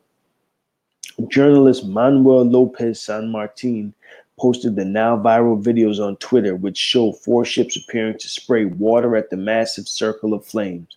The fire, according to Martin, was just 400 meters from an oil platform. That shit looked crazy. Um, and it's just going on. It's just going on. Nobody knows what the fuck happened. That's the bottom line. Nobody knows what happened. That shit looked crazy. This shit was definitely, definitely visually disturbing. If nothing else, because you have this fire in the middle of the water, and then these fire, these fire uh, vessels spraying water onto the onto the burning water.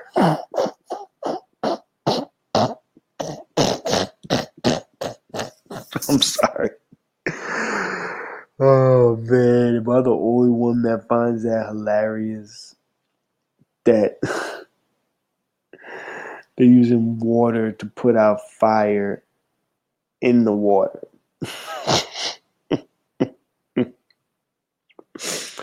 I'm done. But Operation Ring of Fire, you hear about that operation. It involves um, power plant explosions and fires, warehouse explosions and fires, train derailments and explosions. And I saw this. It was just interesting how they used Ring of Fire in that article, too.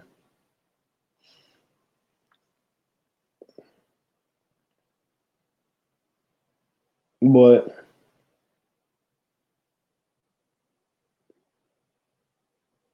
there was let me see this is from this article is from forbes june 29 2021 headline after report on deadly commuter train accident. Shares of Carlos Slim's Grupo Carso stand virtually unfazed. Shares of Carlos Slim's industrial conglomerate Grupo Carso were down just 3% since a third party report revealed on June 16th that the group may be responsible for a construction flaw that led to the death of 26 public transport passengers last month when a metro train overpass collapsed in Mexico City. An independent investigation conducted by DNV, a Norwegian external auditor, found at least six deficiencies in the construction process that led to the overpass collapse. These had to do with the improper welding and screw installation, as well as the use of different kinds of concrete in the structure. The Mexican government asked the Norwegian firm to investigate in order to have an impartial party doing the scrutiny. Now,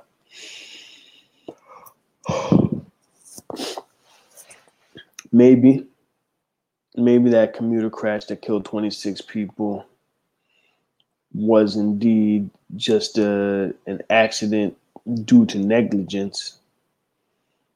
But again, I've been peeping this Operation Ring of Fire stuff. It, it came up to me years ago, but then something last year kind of made me look back into it. And all of a sudden, I couldn't find any information on it. Operation Ring of Fire. Then after a little while, you know, I had to crack the code, and it all came back. And it was just a flood of information and a couple things that were on it. Besides the warehouses, factories, um, trains, train crashes and derailments, but volcanoes, right? And then we had a volcano in Saint Saint Vincent in the Caribbean, then a huge volcano in Africa, and I believe there was uh, also Icelandic volcano. So for me, it's not a far stretch that all these things might be related. But again, if you're not aware of these things, then you might be prone to look at all this as isolated incidents. There's this paper came back. I had to dig for it. All this stuff is going to go up on the website eventually, too. There's a paper going back to when was this published? 1995. I had to do some digging to find it, but I found it. It's called Bacteriological Warfare, a major threat to North America. What you and your family can do defensively before and after. Oh, peace, brother. Peace, Fedco. I see you, brother. Okay. Okay, Ken. It's called Bacteriological Warfare, a major threat to North America what you and your family can do defensively before and after, a civil defense manual by Larry Wayne Harris, RM.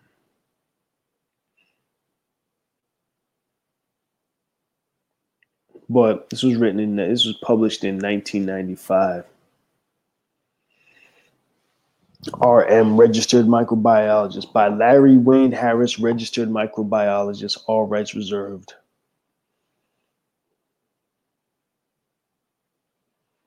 Let me see if I can.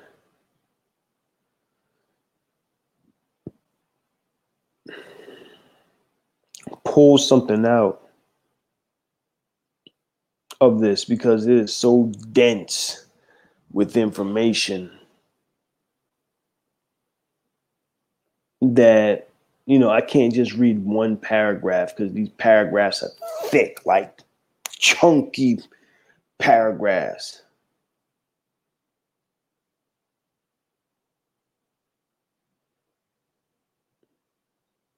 Um, and that's just the intro. Talking about biological warfare and you know pathogens that have been. Ooh, he's talking about pathogens that have been smuggled out of research facilities.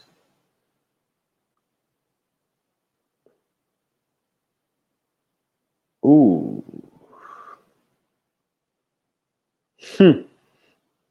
So here's just an excerpt from it, just to give you an idea what this dude was talking about in 1995. Um. Ooh, wow. Okay. So peep game, folks. This is from 1995, right? This is just part, just an excerpt from chapter one. Several countries are said to be genetically engineering viruses for biological warfare. It has been asserted by leading scientists that new horrible diseases will be unleashed if biological warfare occurs. During the last few years, medical science has been fighting an ever increasing number of allegedly lab created genetically altered viruses such as AIDS. These, by the very nature of their ability to continuously mutate, have resisted any kind of conventional medical treatment. According to sources, ED note uncorroborated, AIDS was created in military biolabs for this purpose, and only the military has the antidote. The individual making this assertion, assertion stated that he had numerous documents smuggled out of Wackenhut Laboratories under CIA contract to confirm this fact.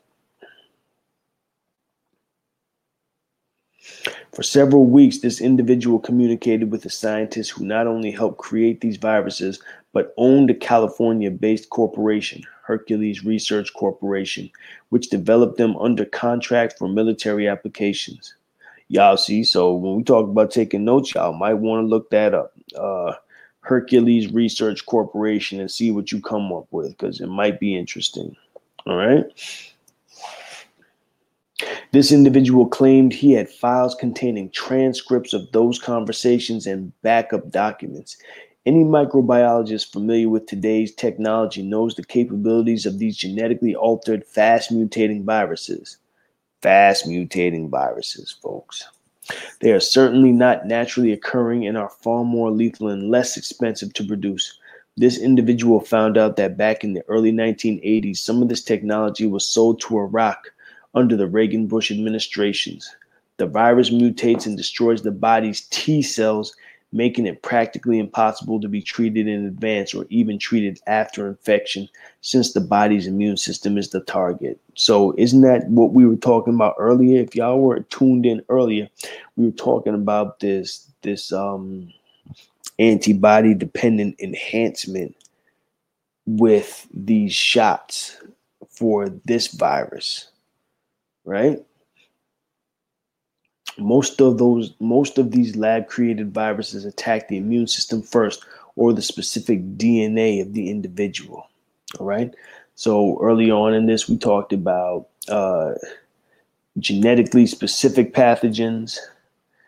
And now we're talking about pathogen that t- uh, this spike protein ultimately it attacks the the um, the immune system specifically it doesn't just attack the body, it goes straight to the immune system. Okay, the following is from research documents smuggled out of Wackenhut Laboratories. 20 African prostitutes in Nairobi and Gambia, West Africa, were used as research subjects by collaborating American, British, and Japanese scientists to test the U.S. government's antidote against the lab created HIV AIDS virus. The test was a huge success, and all 20 of the women never contracted the HIV virus after being exposed consistently for five years. So they can they, they exposed these women to this shit for five years just to see like, oh, why aren't you getting AIDS? I remember I was watching the news back in around 2001, and they talked about an African tribe that was immune to AIDS. And I thought to myself, it was one of those things, you know, they just played it real quick on the news. It might have scrolled along the ticker on the bottom. And I thought to myself, damn, that's weird. How did they know that these people were immune to AIDS? How did they know that a whole tribe was immune to AIDS? I digress. The reason their cytotoxic T lymphocytes or T cells were raised to extremely high levels by the injected antidote. The following are excerpts from one of the documents. Quote, the sera of the prostitutes showed that the women were generating highly specific cytotoxic T lymphocyte responses to both HIV 1 and HIV 2 peptides. The HIV specific CTLs were studied utilizing peptides epitopes which are bound in MHC, major histocompatibility complex molecules, on the surface of the infected cells and presented to the T cell receptors of the CTL. The finding of HIV specific CTL able to kill virus infected cells in uninfected but repeatedly HIV exposed women indicated that the PCR serum developed antibodies in the subjects over a three month period. The protective immunity, excuse me, the protective immunity developed against HIV in all 20 women emphasized the vaccine's ability to utilize cytotoxic T lymphocytes to retain CD4 cell counts above 500 with no symptomatic viremic response over a five-year period. End quote. A study group of HIV infected mothers in Nairobi were also given the serum and gave birth to HIV free babies. In the subgroup of HIV exposed US men were given the vaccine and have shown no signs of symptoms of any disease for over five years. This was in 1995. Okay, folks? He, he published this in 1995.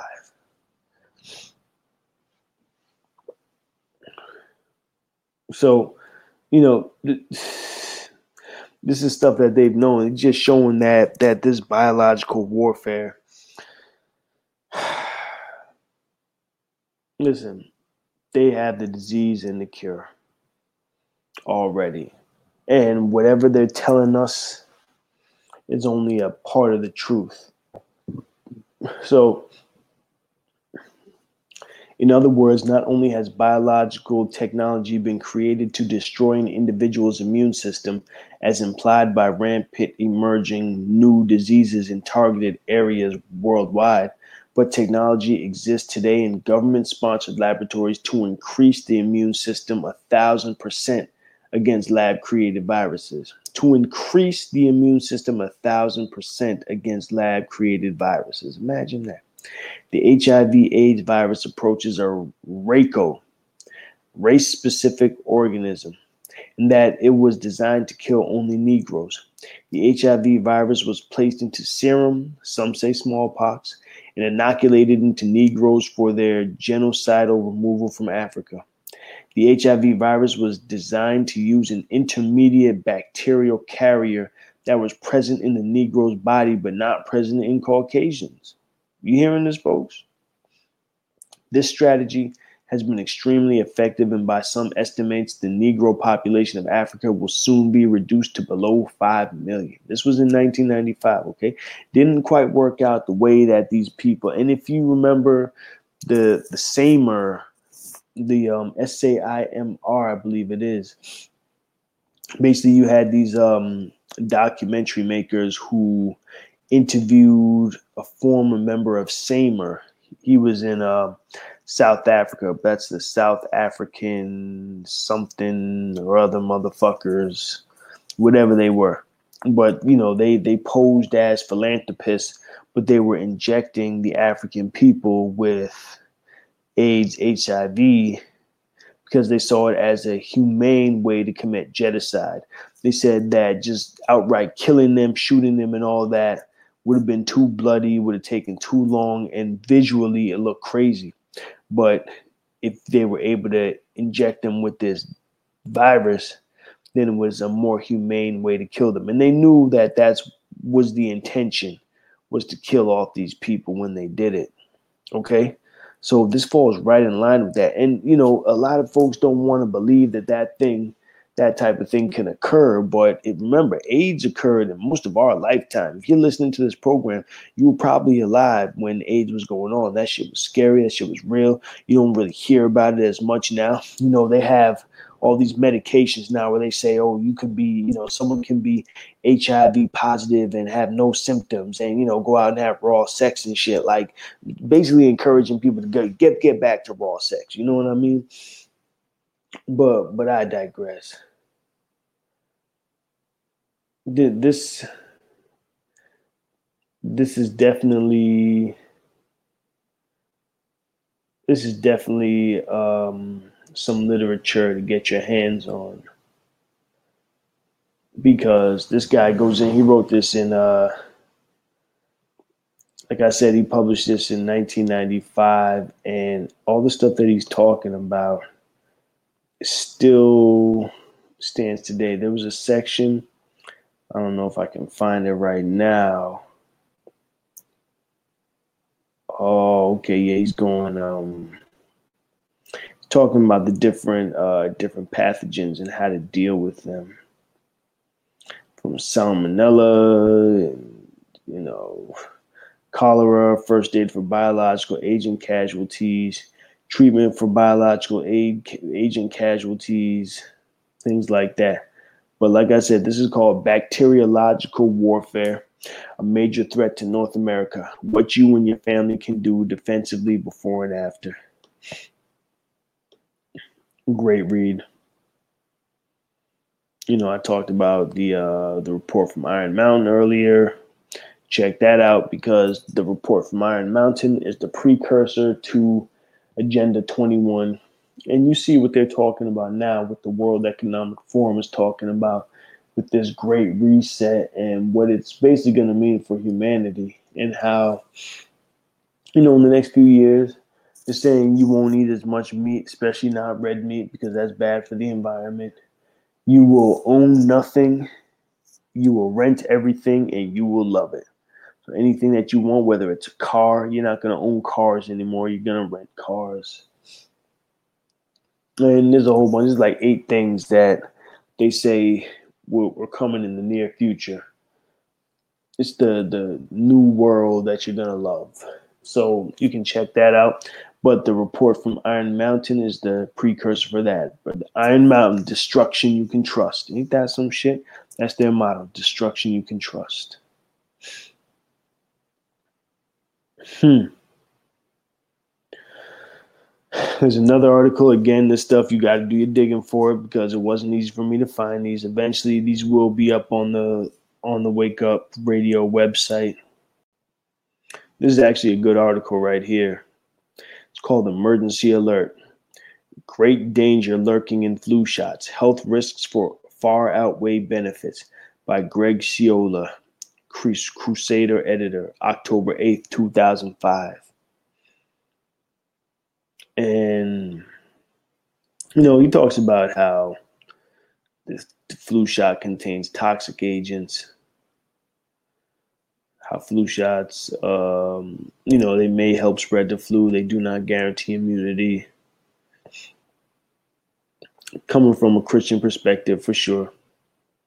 So you know, farm pharmacopoeia. Obviously, we know, or not.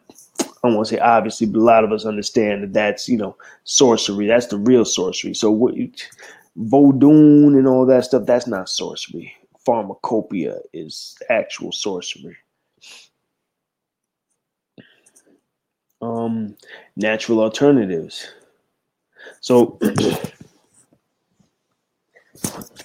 out of this paper, I think this is one of the most important things that people should uh, be aware of.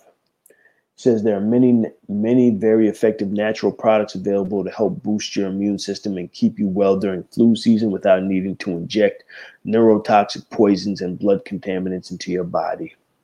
Your immune system is the only thing that prevents you from being riddled with opportunistic infections and a host of other chronic illnesses, and so on and so forth. But I hope you're taking notes, folks. Oregano oil. This natural wonder has been used for thousands of years as an antibacterial, antiviral, antifungal, and antiseptic agent. Oh yeah, yeah. All you found was paper shredding companies. Yeah. Look look up look up the report from Iron Mountain PDF. The report from Iron Mountain are um, you might see it called RFIM. You'll find it. The report from Iron Mountain is there. But yeah, they say paper shredding company. That's why the irony, the destruction you can trust. But Iron Mountain is also a dumb facility, deep underground military base. It's a dumb facility where a whole bunch of shit is. But um, these natural cures, oregano oil, colostrum, C O L O S T R U M. This is the first fluid secreted by the mammary glands of mammalian mothers in the first days after giving birth. Colostrum contains high levels of protein and growth factors, as well as immune factors. It's known to be one of the best immune boosters known to man. The best colostrum on the market comes from New Zealand cows. Olive leaf extract, that's another good one. Fights all types of bacteria, viruses, fungi, and parasites, and is good for virtually any infectious disease. Olive leaf extract. Propolis, resinous substance that bees derive from trees and mixed with beeswax. Used as a health shield for the beehive, propolis has antibacterial, antiviral, antifungal, and antiseptic properties. Colloidal silver. This wonder product has been around for centuries and is, re- is reported to be one of the few things that help protect people during the height of bubonic plague. Okay, you know what else helped people during the plague? Thieves oil, ladies and gentlemen. Royal jelly, fed only to queen bees, contains over 100 nutritional properties and has long been known to strengthen the immune system. Royal jelly is also one of the few things that helps to grow your telomeres. Your telomeres are the part of your the part of your genes. Uh, the words eluding me right now, but basically, as you get older, they shrink. They get shorter. Your telomeres. And so when you consume the royal jelly, it helps them to grow. And basically that's aging. Your um we just look it up. That's why fucking internet is wonderful. Telomeres. Chromosomes. Telomeres, the end of a chromosome. Telomeres are made of re- repetitive sequences of non coding DNA that protect the chro- chromosome from damage. Each time a cell divides, the telomeres become shorter. Eventually, the telomeres become so short that the cell can no longer divide. So, when you consume royal jelly, that helps to basically lengthen your telomeres so that uh, ultimately you're not aging and your cell isn't going through that cell death. Aloe vera contains high amounts of mucopolysaccharides, which kick in the immune modulators to fight off disease. Homeopathic remedies. These are excellent. There are some excellent homeopathic remedies that help build immunity to ward off the cold and flu. Mushroom extract, shiitake, reishi, D-fraction, maitake have excellent immune boosting properties. Hmm. Shiitake increases T cell function. Reishi has anti tumor properties, and maitake enhances the activity of key immune cells known as T helper cells or CD4 cells. So it sounds like all those mushrooms can be used for AIDS, HIV, and anything that that looks like it. All right, all right. Echinacea, vitamin C, Vitamin C helps prevent free radical damage and has antifungal and, and astringent properties. Garlic has antibacterial, antiviral, antifungal properties. Cayenne pepper is used for a litany of health problems. Cayenne pepper heats the body up, improves circulation, and helps ward off colds, sinus infections, and sore throats. Cayenne pepper, that's a good one. Probiotics help to maintain and rebuild intestinal flora. Listen, you got to work on your gut. Essential fatty acids. Good fats like omega 3s and omega 6s play a major role in cellular health. Good fats also help to bring nutrients into the cell and discard waste. EFAs, essential fatty acids, also contain high amounts of antioxidants, which help to protect your immune system. So you can get those stuff from um, you can get it from fish oils, from flax seeds, hemp seeds, chia seeds. A lot of different seeds and nuts and legumes have the essential fatty acids in them. Essential oils. There are many essential oils like frankincense, myrrh, spikenard, rose oil, thieves, and others that provide tremendous immune system protection. Just like we said, thieves oil, folks, right? Zinc an essential mineral that promotes a healthy immune system and fights free radicals. Alkaline water. It's very important to keep your body properly hydrated and your pH in balance. Make sure you consume at least half your body weight a day of water to adequately flush out toxins and hydrate your cells. That's half your body weight in ounces of water, okay? So if you weigh 180, then you should be drinking about 90 ounces of water a day. I don't think you're supposed to be drinking 90 pounds of water. I don't think you're supposed to be doing that. Nah. You drink about 90 ounces water, uh, 90 ounces of water a day. Rest. It's especially important during the cold and flu season to keep from getting run down. Make sure you get at least six to eight hours of quality sleep a night. And with that, ladies and gentlemen, I think it's about time for me to get some quality sleep tonight as well. Thank you, everybody, for tuning in. Listen, there's a war going on outside, all right, ladies and gentlemen. And you don't have to, you know, be be a victim to it. You don't have to succumb to what's going on, especially if you arm yourself with knowledge and information, and you just have the will to live and the will to survive. I was speaking with a client the other day who was talking about, oh man, this guy wrote a book about the concentration camps. I think his name was Frankl. And he was explaining that the people who had the will to live were oftentimes the ones who survived, and those who just gave up were the ones to die. And so it speaks to human psychology. If you're a fighter you're trying to win and you're trying to live, then you're probably going to win and you're probably going to live. But if you feel like you just can't do it, you can't hang, and you're gonna die and all that shit, you might not make it.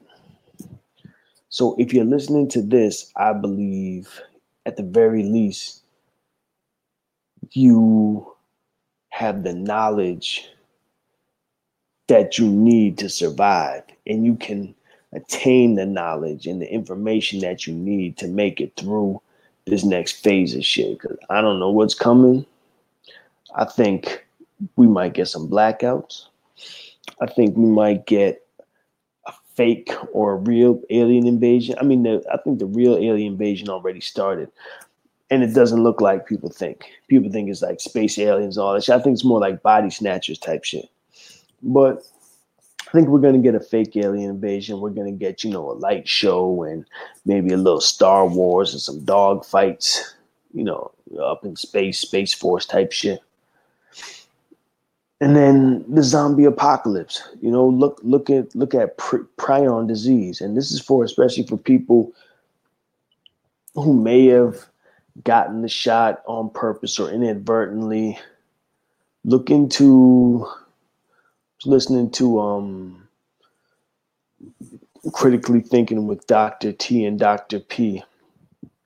And they were talking about going to the somebody was talking about going to the sauna being i think the sauna had to be at 190 degrees and that is a way to help fight prions in your body. Yep that's a way to help fight the prions in your body. Get into a sauna and look you know look into that look into that and see what you come up with.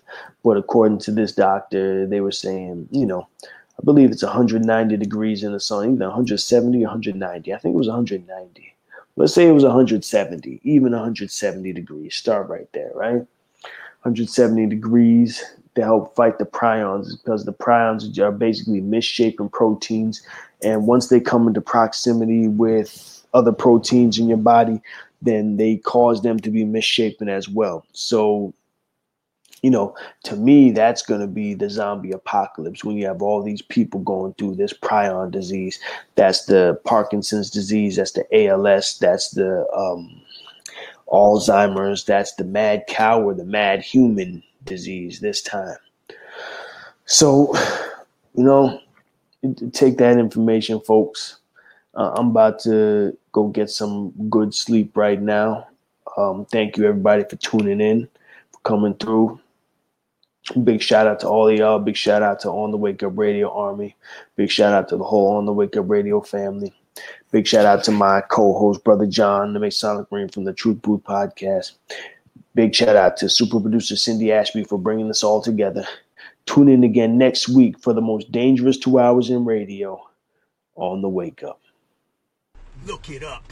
Flawed individual. Thanks for keeping the lights on, Deanne. Cindy Ashby Productions. On the Wake Up. You, the people, have the power. The power to create happiness. Let us use that power. Let us all unite. Let us fight for a new world. You, the people, have the power to make this life free and beautiful, to make this life a wonderful adventure. By the promise of these things, brutes have risen to power, but they lie. They do not fulfill that promise. They never will. Dictators free themselves, but they enslave the people. Now let us fight to fulfill that promise. Let us all unite. OTWTube.com, uncensored free speech platform.